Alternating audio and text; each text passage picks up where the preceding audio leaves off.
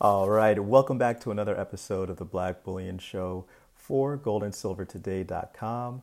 Fundamentals are my guardrails when it comes to gold and silver. And right now I'm paying attention to not only the general contraction uh, that we have right now in the economy, but also the media highlighting it. Because the more news density coming in that amplifies a worsening economic outlook, the more traders and investors respond accordingly to that.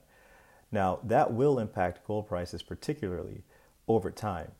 Um, you know, as we've already spoken about how, you know, for example, gold E T Fs are one of the main drivers in gold price movements.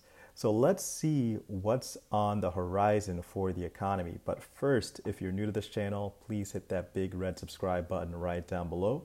Also, please hit the like button.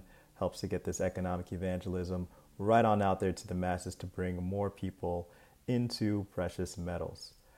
Okay, so welcome to the W-shaped recovery.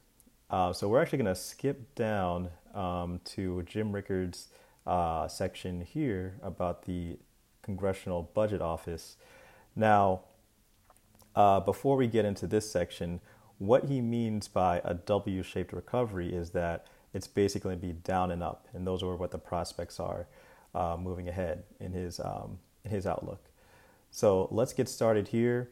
The Congressional Budget Office is the official referee of budget deficits or surpluses for the U S Congress. It views, its views are also closely watched by the White House, since spending and tax bills have to move through Congress anyway. C B O earns a lot of respect and deference in part because they are a they are nonpartisan, although like everything in Washington, they tilt left, and expert.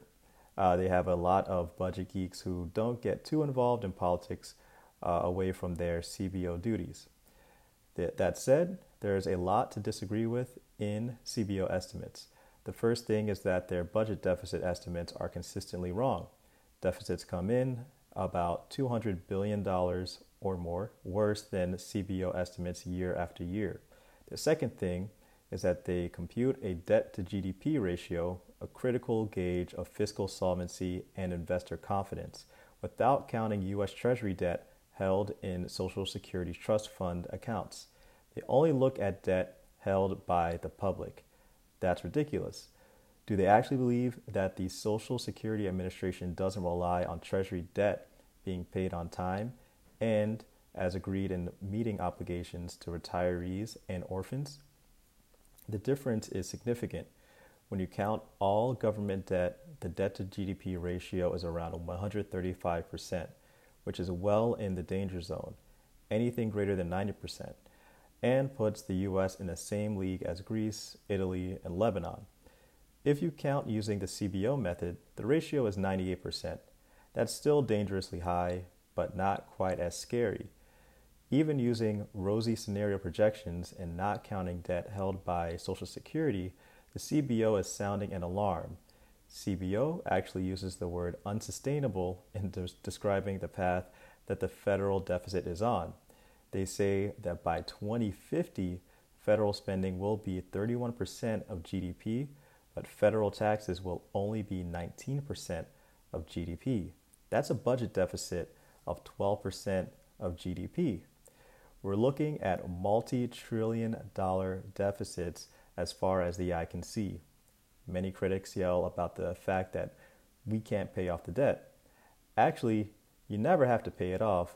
You just have to roll it over with new debt. Uh, that's what analysts mean by sustainable. When debt becomes unsustainable, it means you're heading for a crack-up, which includes either default, restructuring, or high inflation. Take your pick, they're all bad outcomes. C B O is saying one of those outcomes is heading our way. Can a monetary or fiscal policy lead us out of the new depression? So, guys, that's why I'm basically long gold and silver here. Uh, the writing has pretty much been on the wall. And you know the one criticism, um, actually, yeah, the one criticism, criticism I, w- I will make is that we won't actually have a recovery. We didn't even have a true recovery after two thousand eight.